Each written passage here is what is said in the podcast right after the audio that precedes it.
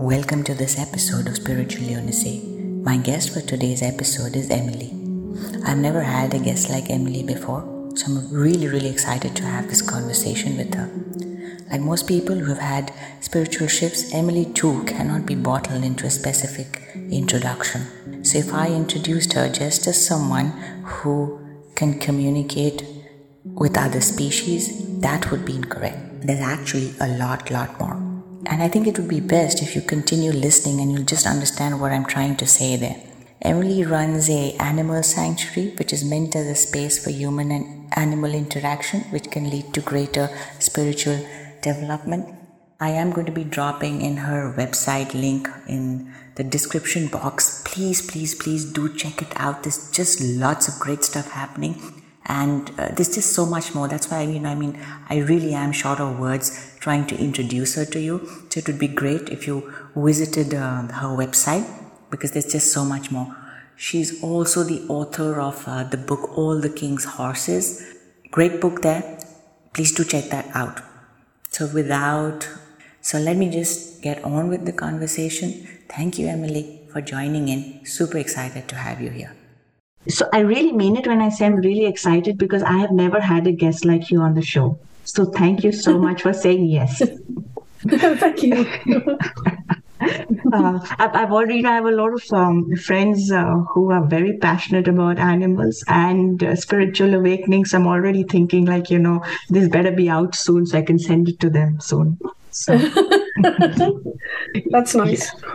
So, Emelie, I'm going to just, you know, start off with my first question for the benefit of uh, the people listening in. I had read about the story on your website, but just for people who haven't, like, really, uh, you know, they had um, uh, visited your website or haven't read your book, um, you had your first spiritual awakening uh, when you were a child, and this was with the pony, right? Yes, that's true. Um, when I was a child, I was uh, I was riding in a riding school, like like many children uh, when they want to get closer to horses, and like many riding schools, uh, uh, sadly, also today, um, what the children learn is how to control the horse. Mm. and and to make the horse obedient and and in a way that whole mind frame or attitude will will prevent uh, any deeper relationship to take place uh, also on a spiritual level actually and and on the other side i think we are deep down we are drawn to animals because we know that they can uh, that they can see something in us that we are longing for and that they are somehow non-judgmental in, in their character so I think part of us is drawn to animals because we know there is a deeper link. Uh, but we we learn that we have to control them. So so there is this contrast between what is inside and what we believe we have to do. Um, and and most animals uh, being dependent on humans to survive. I mean, we tame the horses and give them food, so they can't survive by themselves. They have to adapt to these rules, or they will be put down. Right. So so um, they somehow they, they close off. They they also lose their link to their inner nature in a way uh, and become civilized like us. uh, but for for some reason, this particular pony, uh, she wasn't possible to. It wasn't possible to break her down. Uh, she was really protesting against everything people tried to do to her. Uh, and and this fascinated me because I understood that she had something, uh, but I, it also scared me. I think for humans we are naturally afraid of things we can't understand uh, or that we can't control. Right. Uh, so so I was drawn to her as much as I was afraid of her, and and then one day I was standing outside of her stable and we were looking at each other. Um, and somehow the difference between us was was taken off. I, mean, to me, it was spontaneous. I'm, I'm sure there were very many steps taking place before that, but they would be unknown to me. There was no uh, training as such. Um, I had a, a complicated upbringing. Um, my father was uh, was a scientist in uh, abstract mathematics, and he was uh, in the autistic spectrum, and he died when I was very young. Uh, and then uh, my mother couldn't raise me because she had issues with herself. So I ended up with my grandmother, who was uh, a natural healer and speaking with angels. so oh, okay. there was this a very big mess, uh, which I now am grateful for. But when I was a child, it was complicated. So I, I just tried to be with the horses, but but I guess in all those trials that happened when I was younger, that could be uh, I I think uh, in a way this meeting with this pony was a blessing. Uh, it's like there's even when we think that you know God or whatever has totally forgotten about us, there are still some openings that might give us exactly the glimpse we need, just not to give up, kind of. So I guess this this meeting was a, in a way a gift. Um, because what happened was that the difference between us was erased somehow. So i ended up inside of her reality and she ended up inside of my reality but it didn't mean it was a mix up I, I didn't believe i was her. I didn't lose myself in her but somehow myself included her as well so we were sort of sharing the same bubble of, of consciousness in a way and and and what happened then was that I felt a very strong sense of uh, grief and desperation. Um, almost like she tried to scream to the world that that this was wrong. This whole setup at the riding school, uh, her entire life was, suffering, and and no one could hear her. And that gap between the inside and reaching out to the outside world was something I could relate to. So when I could see and feel her reality inside of me, I also had to face my own story, you could say. Mm-hmm. It's like it's impossible to open up only one way. For me to see her, she would also, in an equal way, see me. Uh, and that would then mean that the idea of the separate self um, was so knocked out of order that it couldn't really go back to as it was before. Uh, I think some events in our lives they they change us, even if we go back to what you could call normal afterwards. Uh, there is not not really a going back because your whole outlook of life has changed. Right. So, and it scared me because I didn't know how it happened. And the very strong emotions that was in that experience scared me. Um, and the and the whole thing was so unpredictable. And on the other side, I was longing for it to happen again because now I knew that there was a way out of my own isolation in a way. So so I went to my grandmother uh, and told her what happened, and she just said it's normal. Uh, and she would say that about very many things, and I think that was a very good way of receiving it.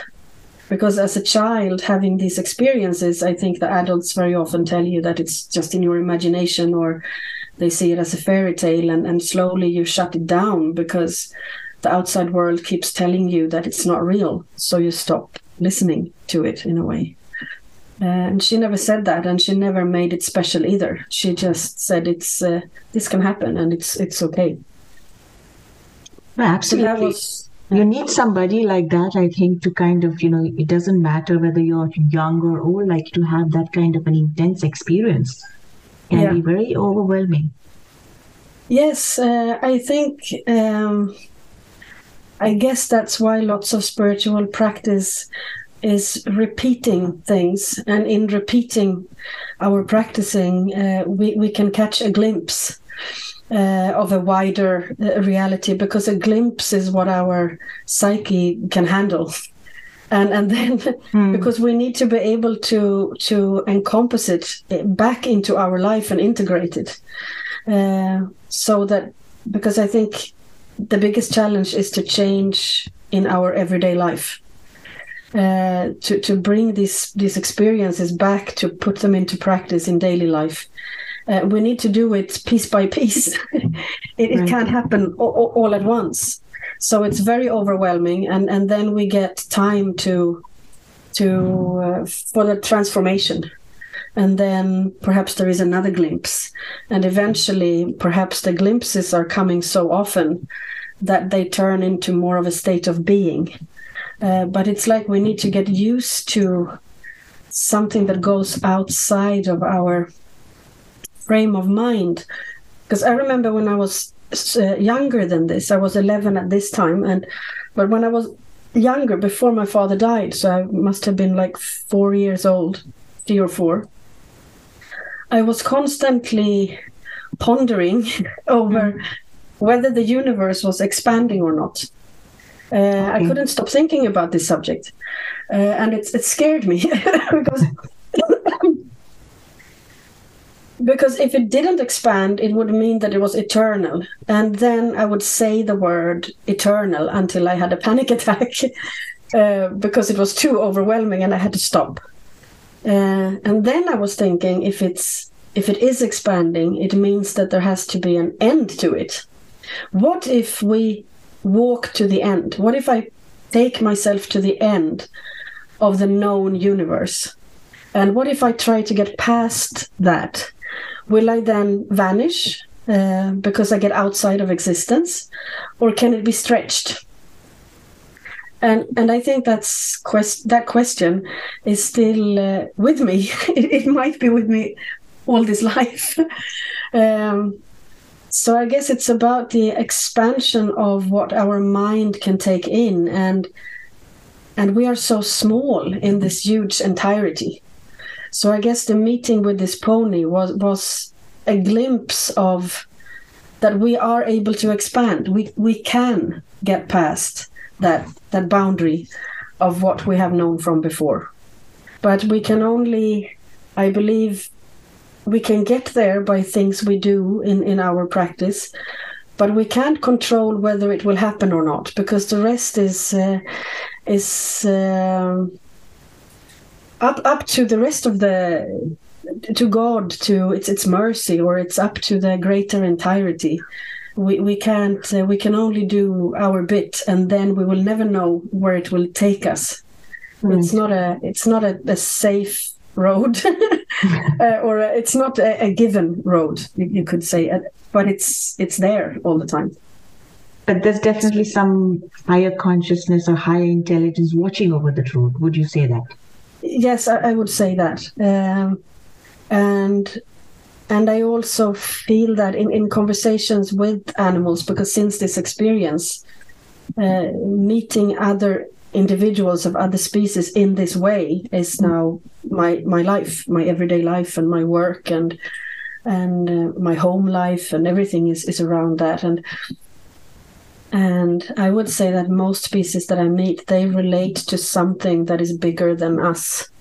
Not only that that the divinity would be inside of us, but it's also outside of us in a way. It's like it is also uh, some sort of greater awareness that surrounds us, and and other species seem to feel an immediate trust uh, in this. Um, I never heard an animal have um, an, an, an image or, or any relation to to what we would call punishment or, or hell or evilness uh, that is outside of us.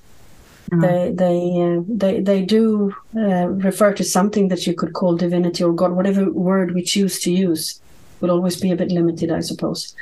But in in that concept, there is a kind of kindness that they seem to relate to, and that we seem to, as humans, maybe forget about, or that we have um, um, distanced ourselves from, perhaps, or that we created cultures around uh, or, or religious uh, ideas that that put more more fear into it.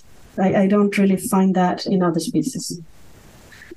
I'm going to just, uh, you know, get into this uh, because, you know, uh, like you said, you're able to communicate with, or like, you know, I mean, I feel it's more than communication. What you uh, talked about is basically, you know, the unity concept, which uh, in yes. non dual theory, like, you know, it's spoken about. Yes. Um, you know, in a lot of our Indian philosophy and stories of, uh, you know, a lot of spiritual teachers and saints, you know, there are various stories where they talk about the saints experiencing the pain of an animal like you know mm. even the physical pain because the unity consciousness is so much like uh, so but when you're talking about this communication with like another species in your case you have had like a you know a large experience with horses do you feel like that some species like maybe it's if it's a wild animal they deliberately may not want to communicate?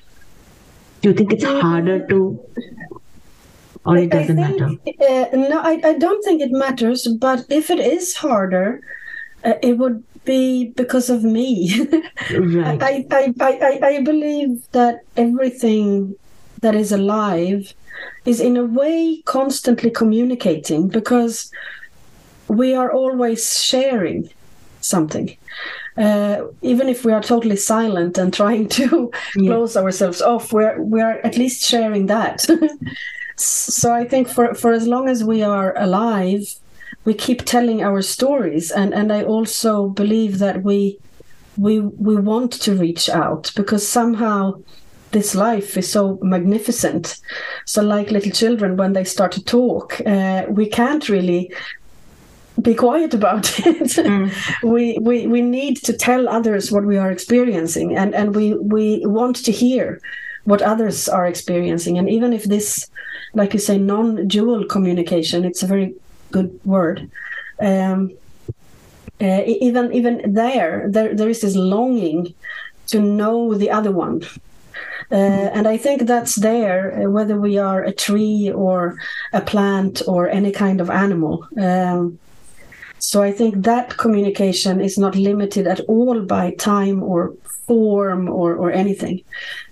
But then when it comes to reaching out to humans, I think some species are in a position of um, I wouldn't say being closer to us, but they perhaps they know us a bit more because they have been part of our civilization for longer. Okay. And and, and like horses in, in where I come from, that would be horses and dogs mainly. And I guess in other cultures there would be other animals that have walked along our side for longer. Um, because what they seem to agree on is that humans, uh, we are quite destructive for the planet at, at this time. And, uh, and and we need help uh, in order to to not be like that because mm. if we are if we are destroying the life for so many other life forms uh, then it's natural for other species to try to to create a better balance. And whoever uh, is closest to be able to talk to a human they will try that. So there's no value in it. It wouldn't be that a horse is more valuable uh, th- than any other species. It's just that they they obviously see an opportunity to reach us. And also the horses have have suffered a lot. Uh, we've used them in wars. Uh, we used them for labor, um, and we're we're now using them for competitions that can be quite a painful experience.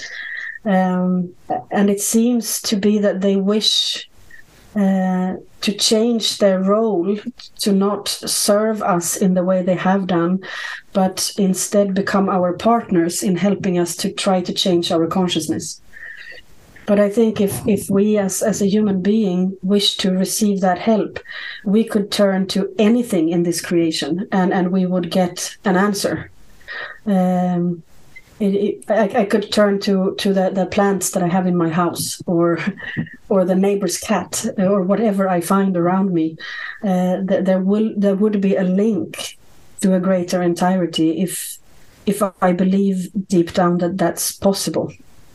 So I don't think there is a difference between species, but also when there is a meeting point, um, it means that as soon as my brain starts to analyze what I am experiencing, then some of that glimpse or link is lost because my attention will then be turned towards my analysis or my interpretation.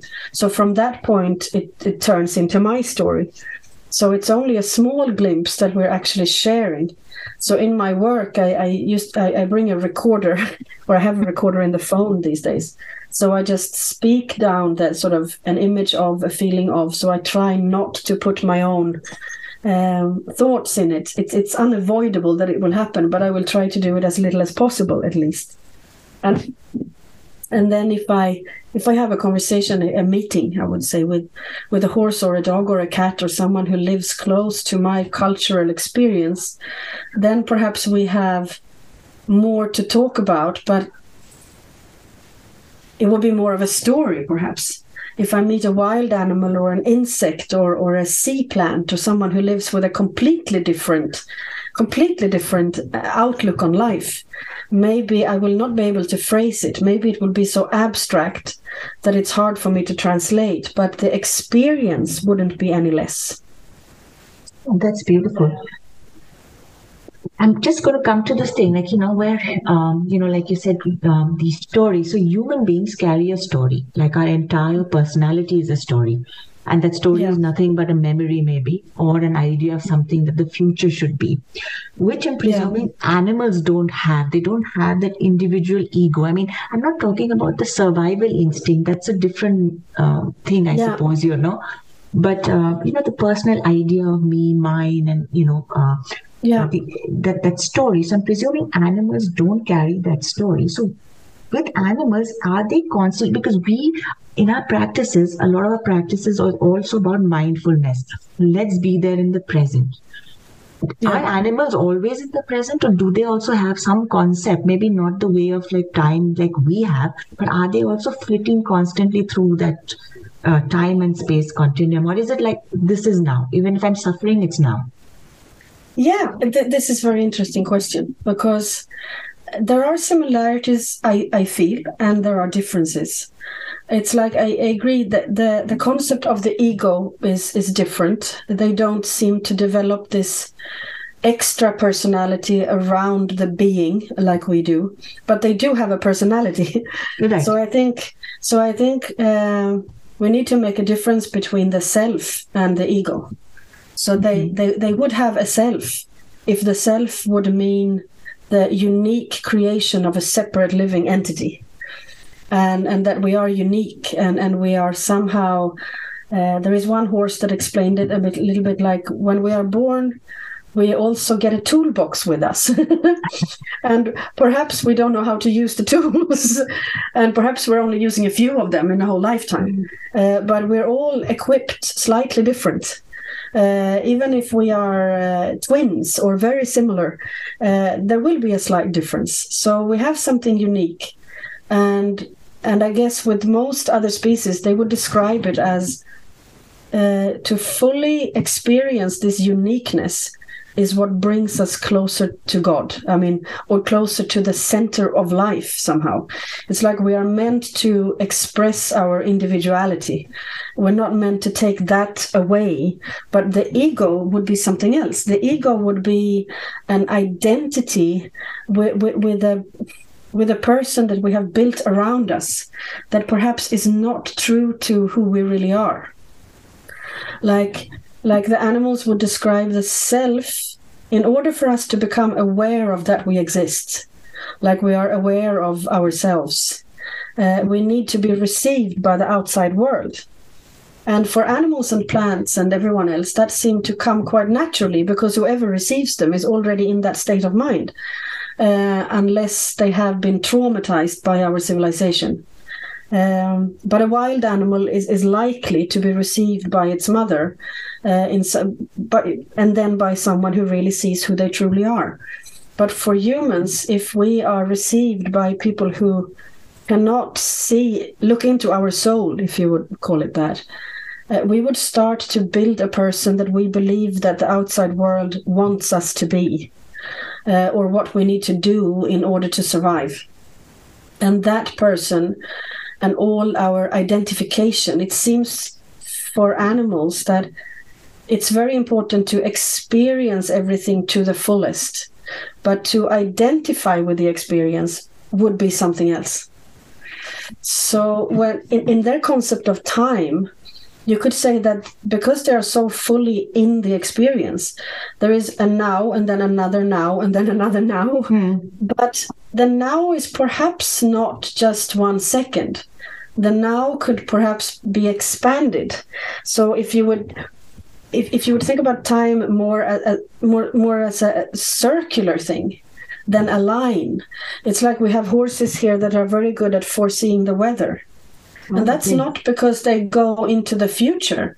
Uh, it seems to be that their now just reaches a little bit further because they, they don't seem to feel it as a distance.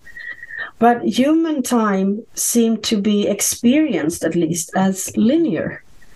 And because time is linear, uh, we seem to relate more to the beginning and end of it, uh, which also creates um, competition between us, uh, fear, and the sense that that death is the end of all things. While other species seem to see death as something much more circular, and that life sort of constantly keeps returning to itself.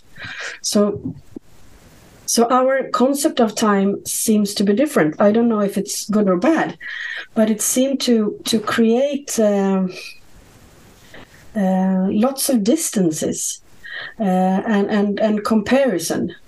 Um, like only one thing could be right at the time because everything would be compared to something else. While in in the in the non-linear time, it doesn't seem like we can compare things in the same way. So one thing doesn't outrule the other. So you could say that they have survival instinct and then they have this great wisdom because they were never really cut off from it.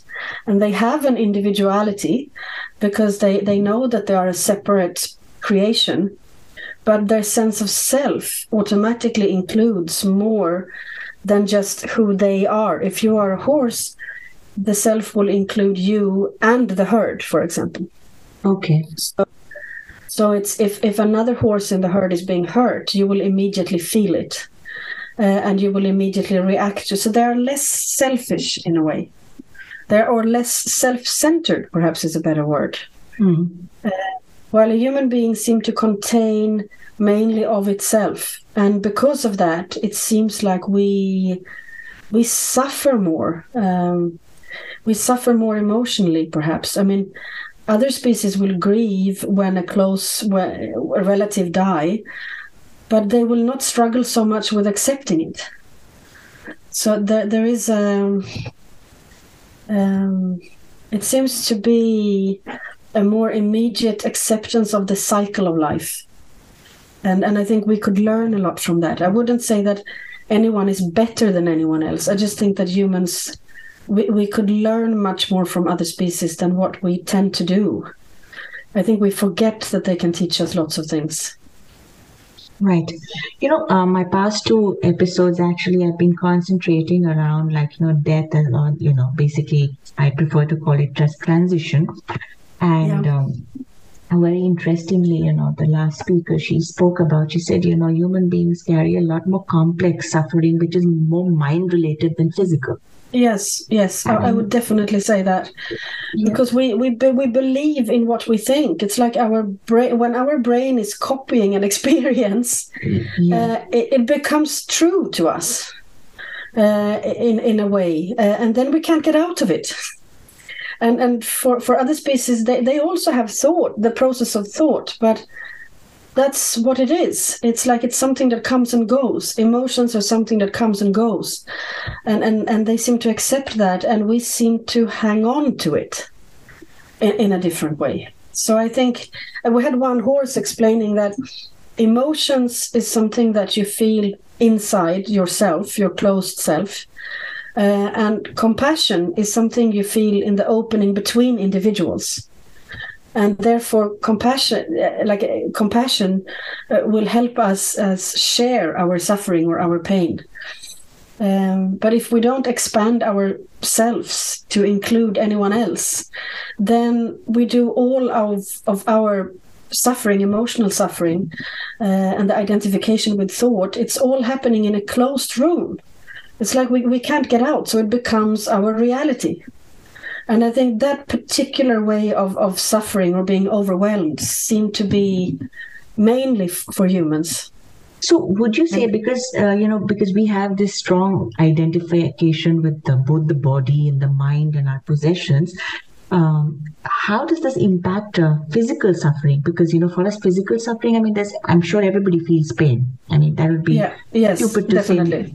But would the approach to that pain be different from an animal? And this is not to say that you know, if you whip an animal, oh, he's not feeling pain. That would be stupid. But how? I mean, how does physical pain pan out for an animal vis-a-vis somebody like you know, like uh, the human body, which is constantly engrossed in this personality? Yeah, it's it's very it's very very different. It's like if I communicate with animals that has a nervous system, it's like in in my work, Mm. people come because uh, because they have problems with an animal and they want to try to solve it, and then that means it's mainly mammals like dogs and cats and horses and sometimes cows and and they have a nervous system. So I would say that their experience of pain is quite similar to mine.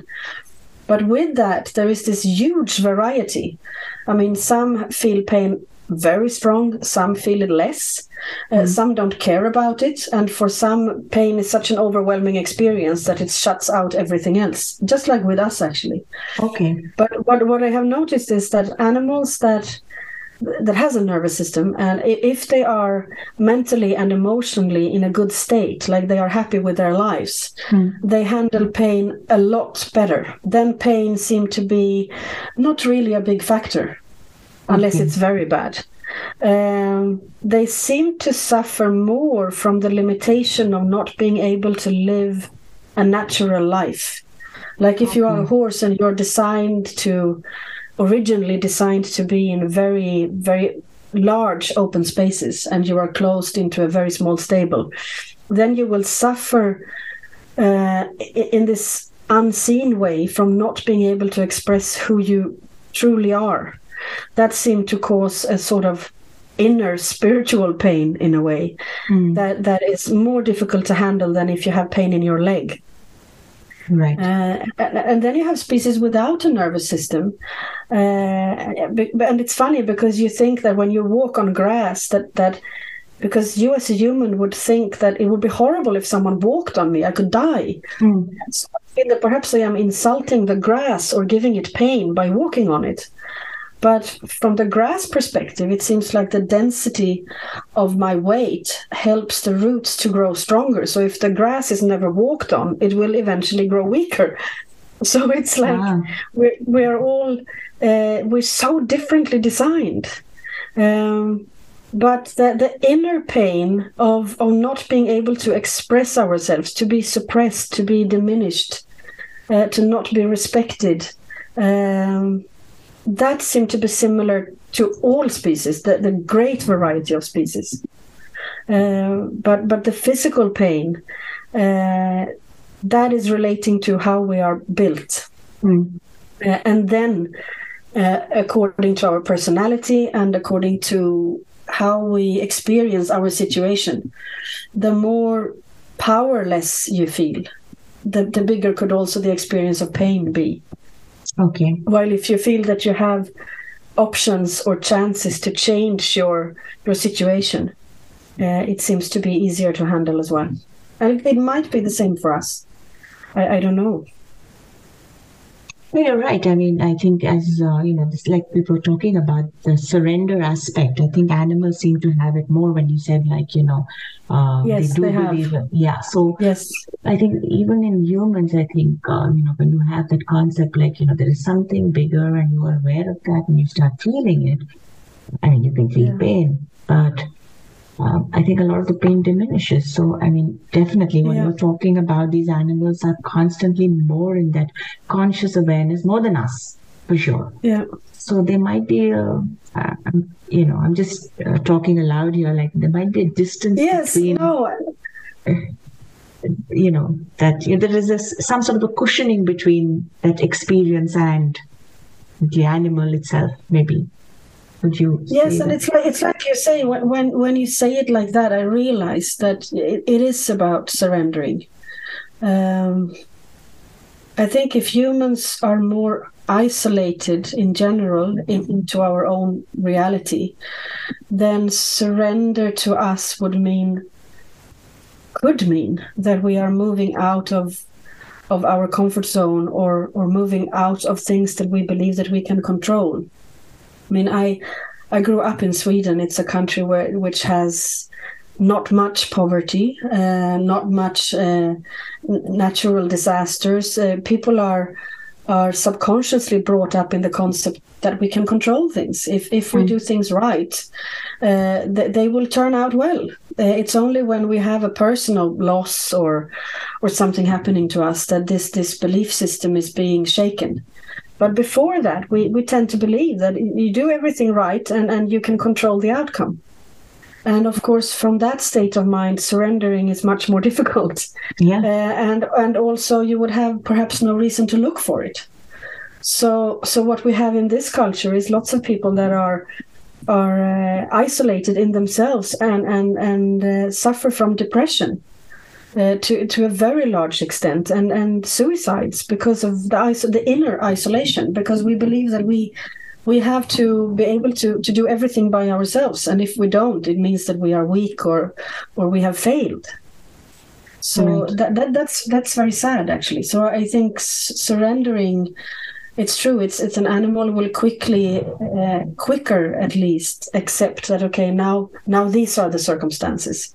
And then they they adapt to it because because the the level of surrendering is somehow already there in a, in a way.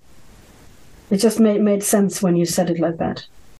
I'm going to go back in and come, come back to this death later because that is a very, you know, like a integral part of these conversations I'm having because I have a lot of listeners who asked, you know, to speak about it. And, you know, maybe it's the same thing, but the perspectives are so different. It's absolutely beautiful.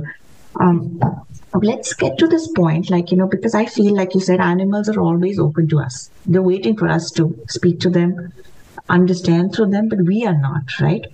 Uh, we it, have it these... seems uh, to be a, a more like that at least yes. Mm. okay.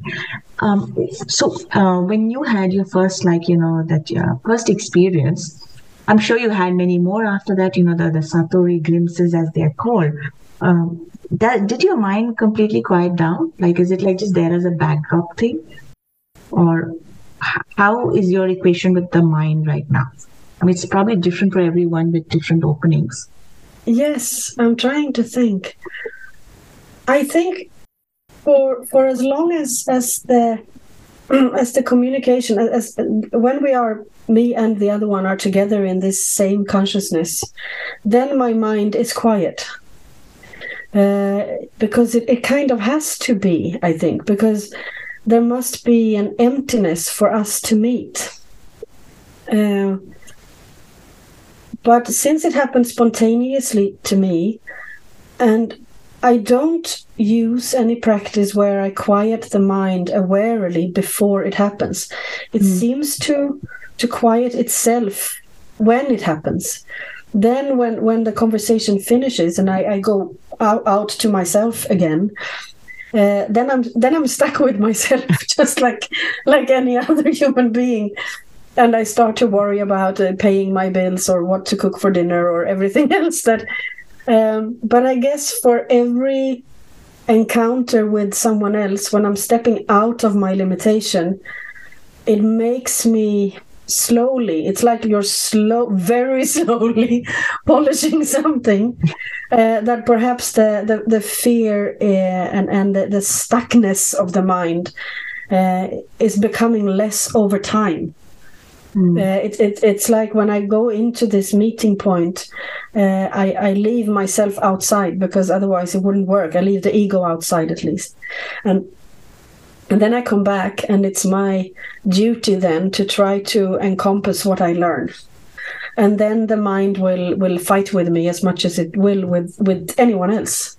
Uh, and then I go back and forth. I I go back and forth. Mm-hmm. Uh, and I guess it's uh, there. I wouldn't. I don't, wouldn't know if I would call it a meaning, but I think there is some meaningfulness in in walking that distance as a human being to go back and forth to practice and forget and and uh, the struggle with the mind and it seems to be part of our path um, I wouldn't want to give it a meaning in itself so that you get stuck in it for that reason. Mm. But I guess as a human being, the, the repetition in this practice seems to be unavoidable. Even if you have a very big experience that really changes you, uh, I believe you still have to repeat your practicing uh, even afterwards, uh, for as long as perhaps for as long as we are in this body. Right. So your experiences, this is not like an on-off button, like you say, you spontaneously fall into it. Now, this is, I'm sure, it's not just with the animals; it could be with any humans as well, right? You might yes, just. It, it, it, it could. Uh, it could. Um, I think just with humans, it's it is perhaps a bit less clear because we are we have so many veils. Uh, it would be harder to know with a human on which mm. which level or dimension that you are actually meeting. Uh, the conscious, the unconscious, the subconscious. The, uh, mm. uh, we are we seem to be the only species that can uh, deceive ourselves because the the way we believe in our thoughts and and in our uh, emotions. So, who is this person that I'm really meeting? Uh, mm. Who am I? For it, it's a very complicated question. I love um, that. We are the only species who can deceive ourselves so well. Yes, yes, absolutely. And it's it's part of our path somehow. I mean, we were made this way, and we obviously have to walk this distance. Uh, but it's uh, it's it's complex, definitely very complex to be a human being. But then in that case, if it's with a human being, do you think you also pick up energy patterns, like which can, like, I don't know, I mean, everybody's carrying some energy pattern. Does that affect you? I mean, with animals, I think it's very safe to say they're very pure. Human beings have a different, we have so much. Yes, I, I would say I would say that animals can also fall into patterns Okay. But there is a difference. I mean, for example, I meet animals that has post-traumatic stress disorder from traumatic events, mm-hmm. and that is that is getting locked in yourself very, very strongly. Um, but once they awaken from that, they seem to choose the creative outcome. Uh, it, it's like if you are abused by a particular kind of person, you will try to avoid that person in the future. Mm. Um, but we seem to find them again. If we have an abusive mother or father, we seem to find other figures in our lives that reminds us of them. It's like we we we repeat our patterns. We we seek the repetition given the choice, uh, and no one else seems to do that. Um, okay. Even if we, we choose something that is very unsafe, if we know it from before, it, it's somehow we are drawn to it.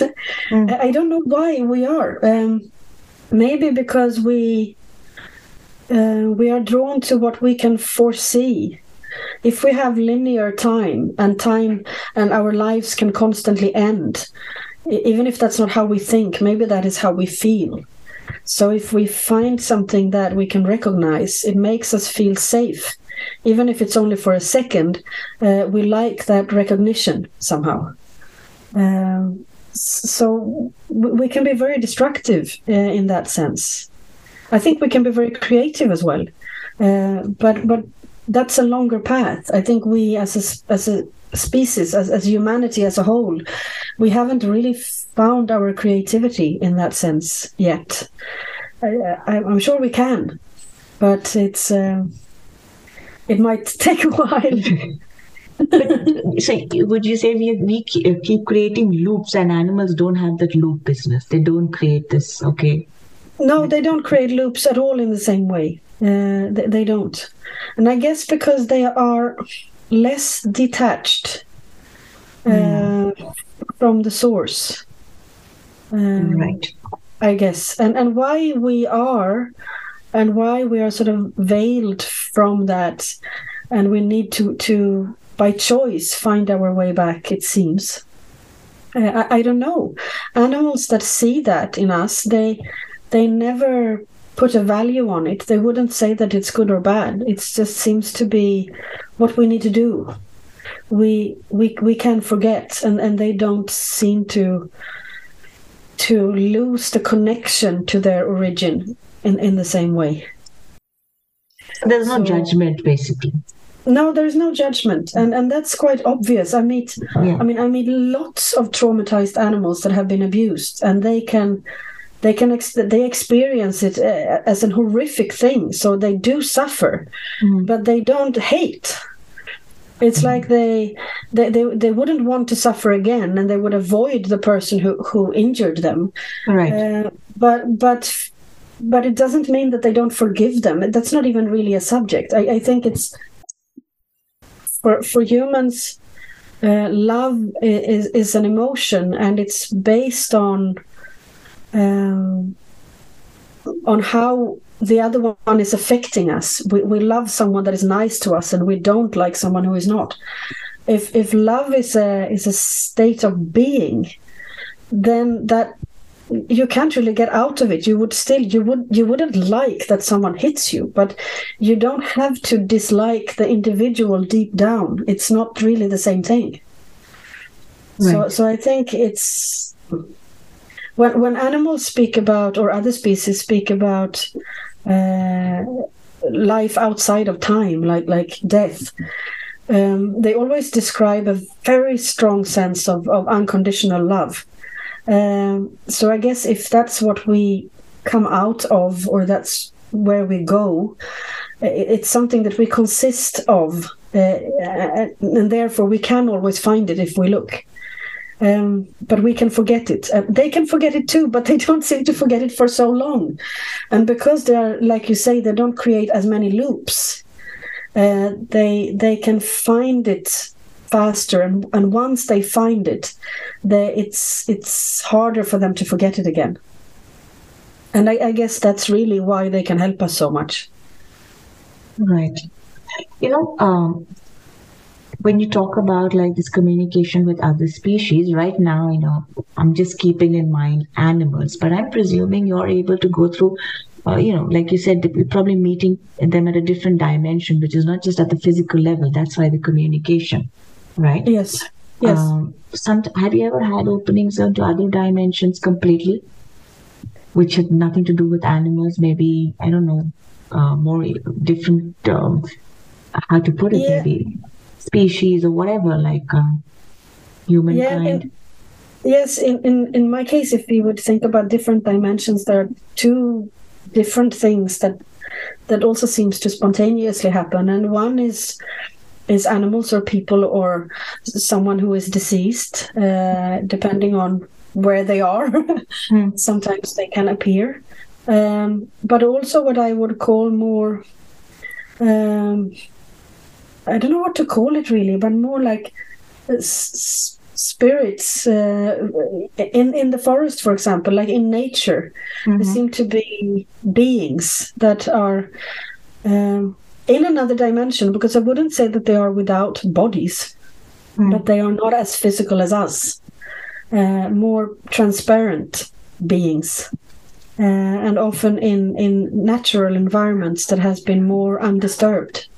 Okay. Um, and sometimes in natural environments that has been disturbed, where there seem to be some sort of healing taking place. Okay yeah, just coming to that, you know, like I mean, we were talking about this. I think humans have interfered everywhere, and yeah, we uh, have, everywhere. we have by now, I suppose. Yes, yes. I don't think we've left anything untouched.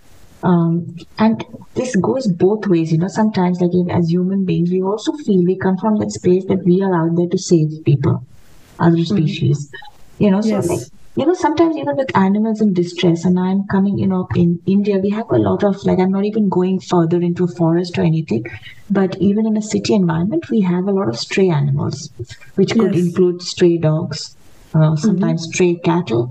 Uh, you know, cats, these things, all right. Now, obviously, these animals have lost their, most of them have lost their instinct to survive because somebody feeds them, even if it's on the streets. But yes. it's started creating a funny conflict you know, uh, naturally because the animals are increasing. There are some people actually don't like animals; they're scared of them or whatever, yeah, whatever yeah. the reason. So there's a lot of you know angst that goes on, both for the animal uh, and uh, the humans trying to help or not trying to help. you know. Mm. So I wonder how much does, uh, as humans, do we need to interfere in their lives? Now, how much is actually prudent? Because, you know, our helping doesn't come from a non egoic space, most of us. We go out there believing that today, if I feed the animal, it will survive. Or tomorrow, you know, I mean, if it needs help, you know, I am there to save. So most of it is coming from a very egoic space, not from a space of compassion. Yeah. So how prudent is it to actually like even from this aspect? One aspect is we are destroying, yes, but the other aspect, you know, this I am there to save or help. Yeah, it's that is is such a complex question uh, because I I see the same thing. I, I meet uh, a lot of stray dogs that has been taken care of. I mean, they are coming through organizations and people rescue them and they keep them in their homes. And some of those dogs or cats, uh, they they adapt, but for some of them, it's very hard because they survived through particular skills. Mm. Uh, very very difficult lives sometimes. Um, but they survive through particular skills and they have a kind of dignity in in knowing how to do that. And we take all of their independence away from them mm. uh, when we take care of them. So then the question is is that the right way to take care of someone? If that means that they lose their sense of of uh, independence. Do we do it for them or for us? But if we leave them how am i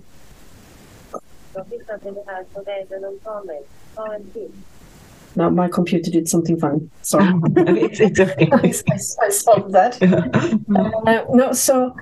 Uh, but then if if we leave them in the streets and they starve to death that's suffering and if we can do something about that suffering aren't we supposed to do something but then i guess the problem is that it's it's a it's a system failure in a way mm. because we don't know how to live together Absolutely. So we can we can we can try to save all these individuals, but they will just keep coming. Mm. Uh, or we can then say that we can't do anything to help them because they are suffering also when we help them. And what should we do? And and they are both right from their different angles, but in the end, it's it's it's a system failure because I guess because we have like you say we have interfered with every ecosystem on this planet. So and and so now what is our duty? Because because we we understand at least a lot of us understand that we we need to try to to find a way back to how nature would choose it to be in the first place because because we create so much disturbance that we are risking the planet eh, eh, eh, or at least how to how we would be able to live on it so I guess what we need, to, what in an ideal situation, we would stop whatever we're doing and try to listen to the other one. Uh, what would the other one really want us to do? You know, mm. uh, to not just act immediately on what I feel that I want to do, uh, but what does the other one really want from me? Mm. Is is it? Uh, uh, and what could be done to create a balance between these species uh, because we see this everywhere. It's too too much of something and, and not enough of something else. Um, but I guess it starts before we continue to interfere to restore the balance. Maybe, maybe we, we should start by listening. Um, because most species are older than us. They, they've been on this planet for a very long time. Uh, and so so they know lots of things about surviving, and they know lots of things about coexisting. Uh, and and we are quite new to the idea of how should we live together. I mean, we struggle living together with other humans, so yeah. of course we, we struggle more uh, living together with species that we don't even understand. Yeah. So I guess we, we we could spend some more time listening. What would really be the solution for for these dogs? Uh, and what what what do they wish for? And and what what could i do? Or what could the community do? Because this is not a, a one man job mm. at all. So i guess that's the problem that we will not be able to agree uh, because everyone will experience it differently. But it's it's just a, a symptom of how we have we have changed all these ecosystems. And even i mean even the wars uh, I've, I've, worked a lot in jordan. And when the war in syria started the, the village where i stayed in jordan was flooded with cats stray cats that had to move from syria to jordan. Mm. so there are animal refugees uh, that we, we completely forget about uh, that are trying to find a way to live in a foreign place as well so right. you know we uh, there are so many directions that different species are trying to survive in this in this imbalance. It's very hard to know where to begin but i think a good place to begin is, is to listen. It's like can i create a more natural environment in my garden? Or um, we, we have this horse. She expressed it quite beautifully. Uh, i try to find words now for it but she explained it as something that modern humans have forgotten because we're so busy all the time and we have to do so much. But she said that one thing that we could do is try to follow respect the natural order and the natural order for her wouldn't be a hierarchy mm. or you know listen to the authorities it was more like how the wind would blow through a grove of trees it will naturally come to one tree first and then follow the others. It doesn't mean that the first tree is more valuable. It just means that the wind is following this pattern and then it's gone again. So perhaps all our lives are, are filled with these uh, small winds that we could follow. Mm. So if I wake up in the morning and I think, okay, so if I would follow the natural order of things today, where would I begin? And I've tried this, and and it's quite beautiful because you end up listening to species that you wouldn't have found otherwise, and it doesn't mean that you don't do your daily chores. You know, it's uh, I, I tried this exercise with a group of students, and and some of them would meditate together with an animal, and some started to fix the fence or started to to clean a stable because because they were yeah. naturally put to actually do do something for the place. And others mm were put in positions to work with themselves. So so i think we we could the, the path to the outside world goes from the inside world. Mm and but we believe that if we would follow that we wouldn't be able to uphold the structure. But but i think it's the other way around. I, I think the structure is falling apart because we are not following it from the inside. Right but do you feel that there is a change happening? Because you know, I've spoken to a lot of people who are like, you know, uh, spiritually awakened, and they all seem to say suggest that this is a very, uh, you know, even though it's a chaotic time, it's actually a good time. Uh, you know, uh, more and more people are opening up to compassion. Like I see the younger uh, kids these days; they're just more compassionate than the older generation. So, do you feel like this is a change happening? I, I totally agree. Uh, I think just for the past 10 years, lots have happened. Mm. I mean, I. I started working with this almost 30 years ago, and to tell anyone that you were communicating with other species was hopeless. You wouldn't even bring up the subject. And and and now only 10 years later mm. uh, it's it's something that you can naturally talk about to lots of people even if they wouldn't agree uh, they still wouldn't think that you're completely crazy. Um, and there is definitely more compassion, and and uh, it's also uh, the other side. I mean, we see very selfish leaders and, and very strange mm. decisions when it comes to environmental issues and and wars and, and starvation and all these things. But perhaps also as a result of that polarization, people wake up to see that well, this we don't right. want this. Right. Um, and we have a horse here, an, an elderly stallion, and he loves people. I mean, he, he just loves the whole human race. And, and he had this beautiful image where he said that you know okay so we see some bad things uh, and and uh, whatever yes we do but those people are very few he said. If you really think of it that's not the majority of the people on this planet. They just make a lot of noise. Um, but it's never before been so many people consciously working on trying to change themselves. Uh, never in history. That that's what he could see.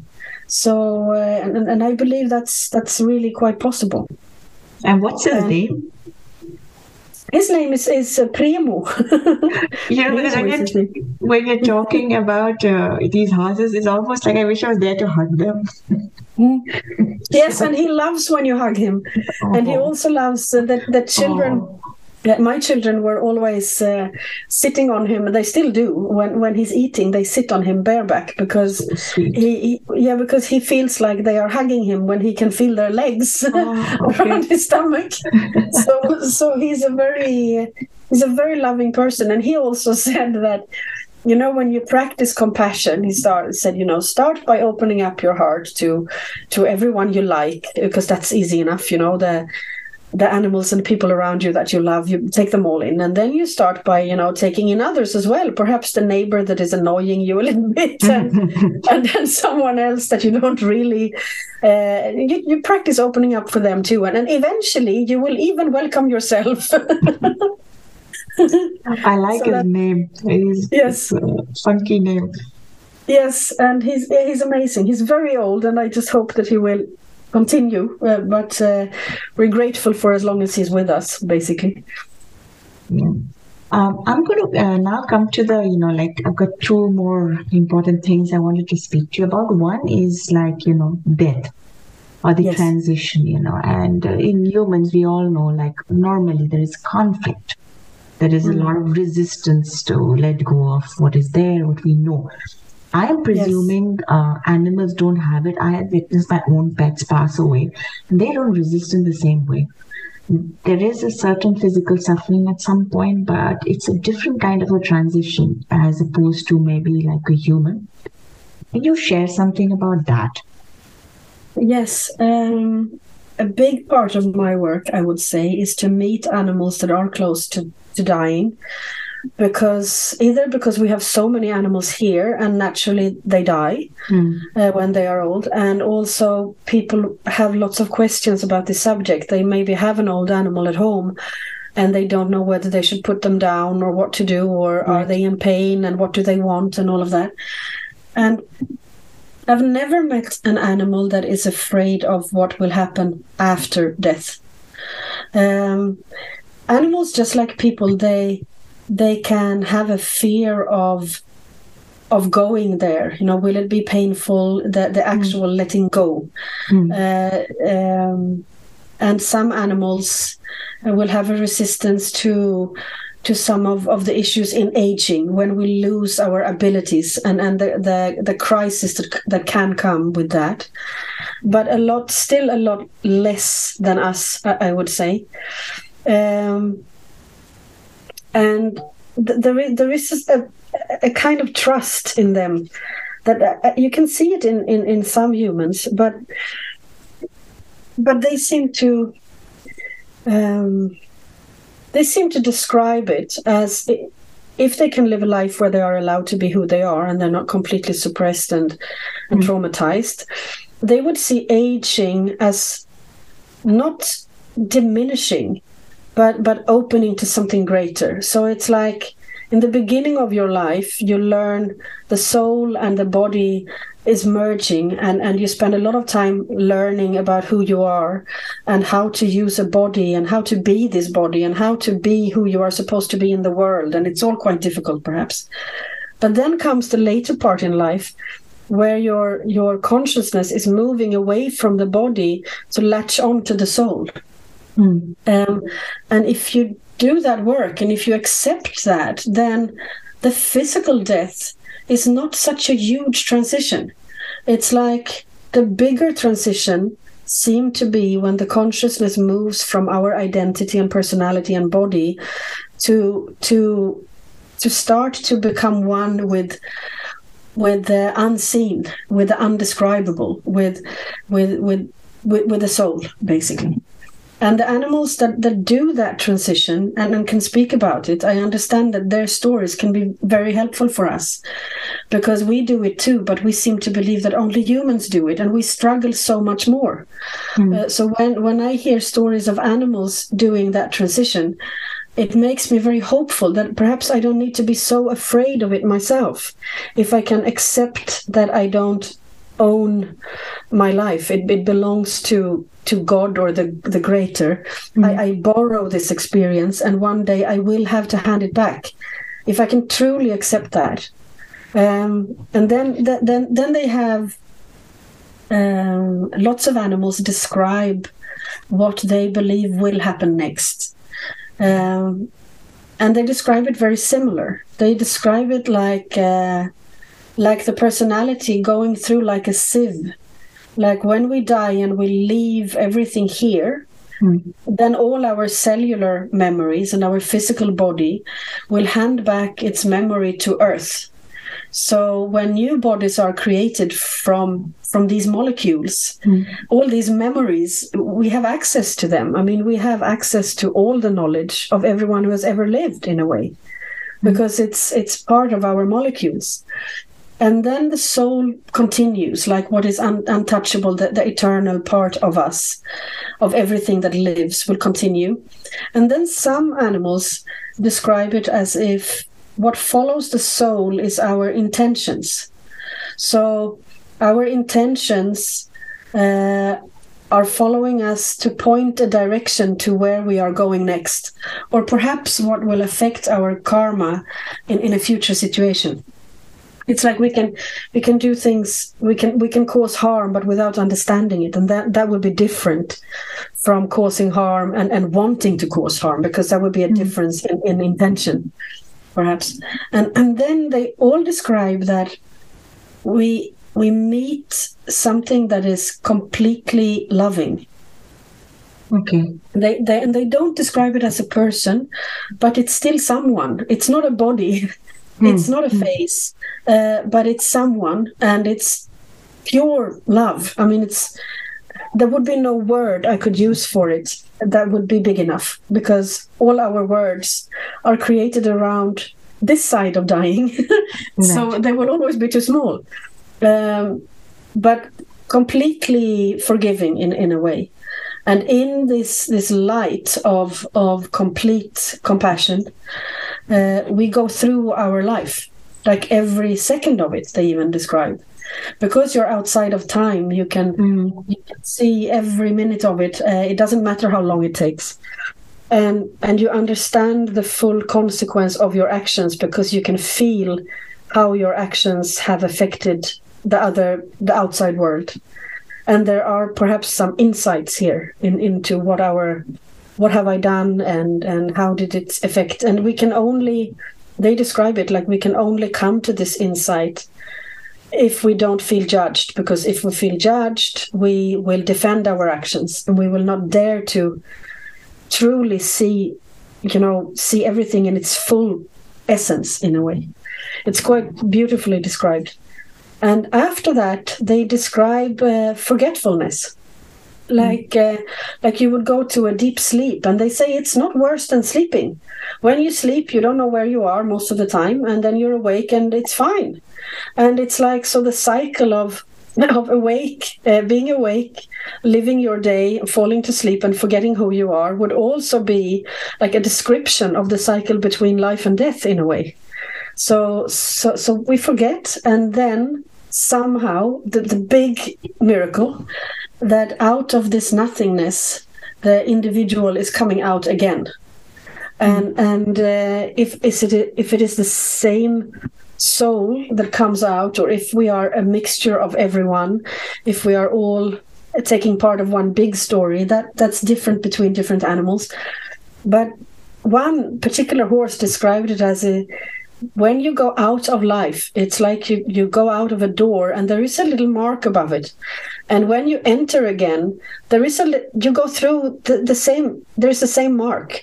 So it's like when you go back in no matter how mixed you are with all other life you continue the same story.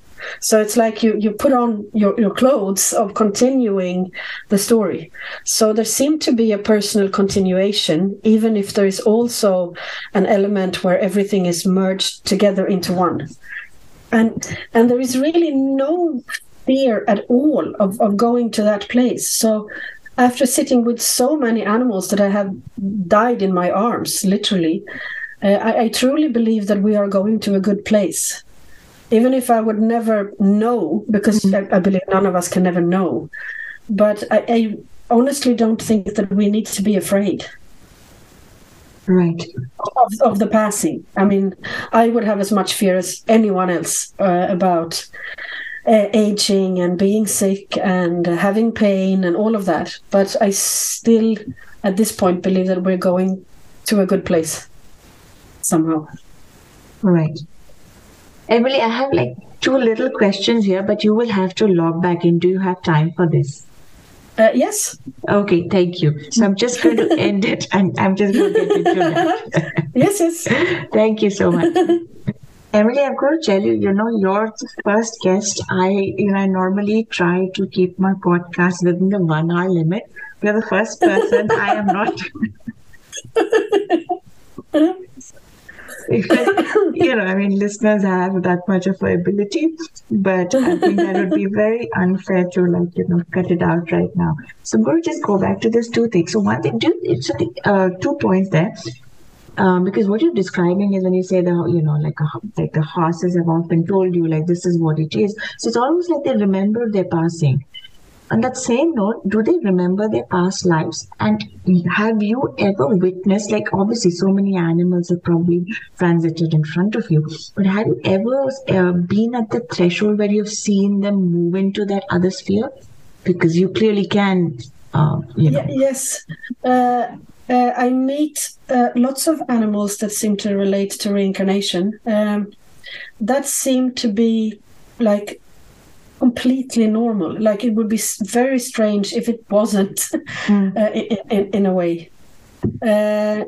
And also, like the whole idea that everything is cycling. So life itself is incarnating. It's like every body that dies will become uh, the material of the next body. Uh, they really don't seem to see an end of anything. And it's very. Uh, uh, it's not dramatic at all in that mm. description and i do meet animals that can that have stories that to me definitely uh, i can only see it as, as a past life experience and it seems to be similar to us in the sense that uh, some patterns are being repeated. Like like there is a story that didn't finish so so it's continuing.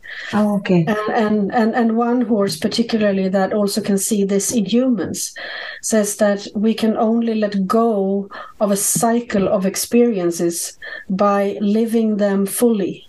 So if it keeps repeating itself it's because we haven't had we, we're, we're not full of that experience yet. We need to go to the end of that experience. And and when we have done that it's we have to let go because then we can't hold on to it whether we want or not. Mm. so there seemed to be a fulfilling of, of a story and, and, and they seem to relate to that too.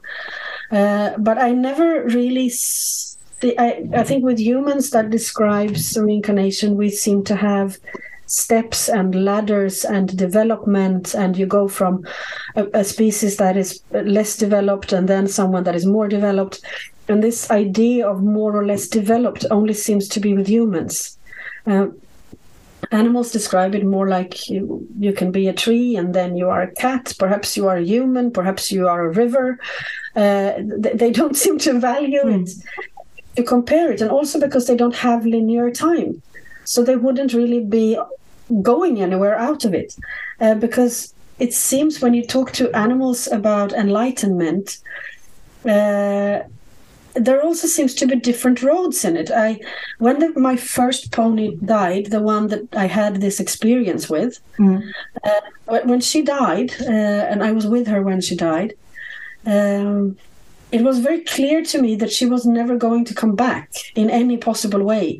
It's like when she died, she became part of the entirety without any identification. It was like her story was split into a million different pieces and she would never be put together again.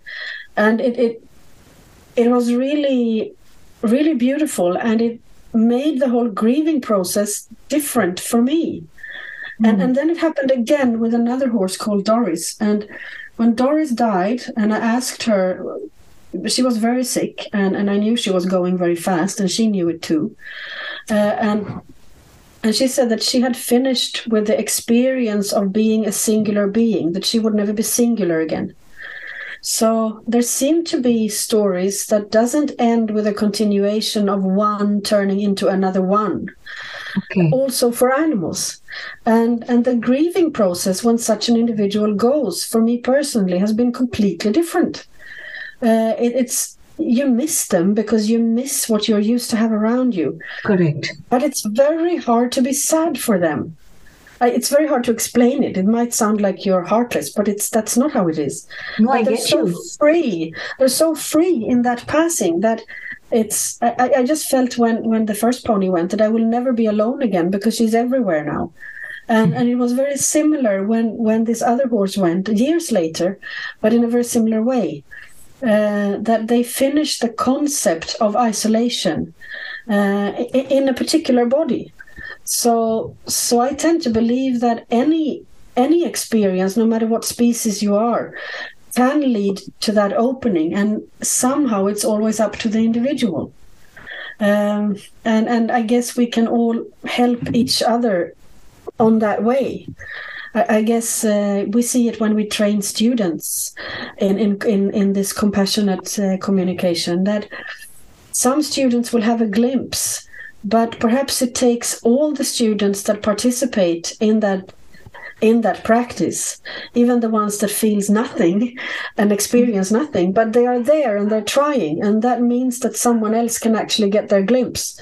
So I don't know how many people and and other species that are meditating and, and, and struggling inside for and it actually helps me and i don't know it. And i don't know how many times i'm helping others because it's always bigger than me but it's uh, with those particular horses that left in that way uh, I, I don't think i will forget it for, for as long as i live. That was something different. And and then there are the ones that that knows where they're going or, or they clearly remember a particular story that that is to be continued.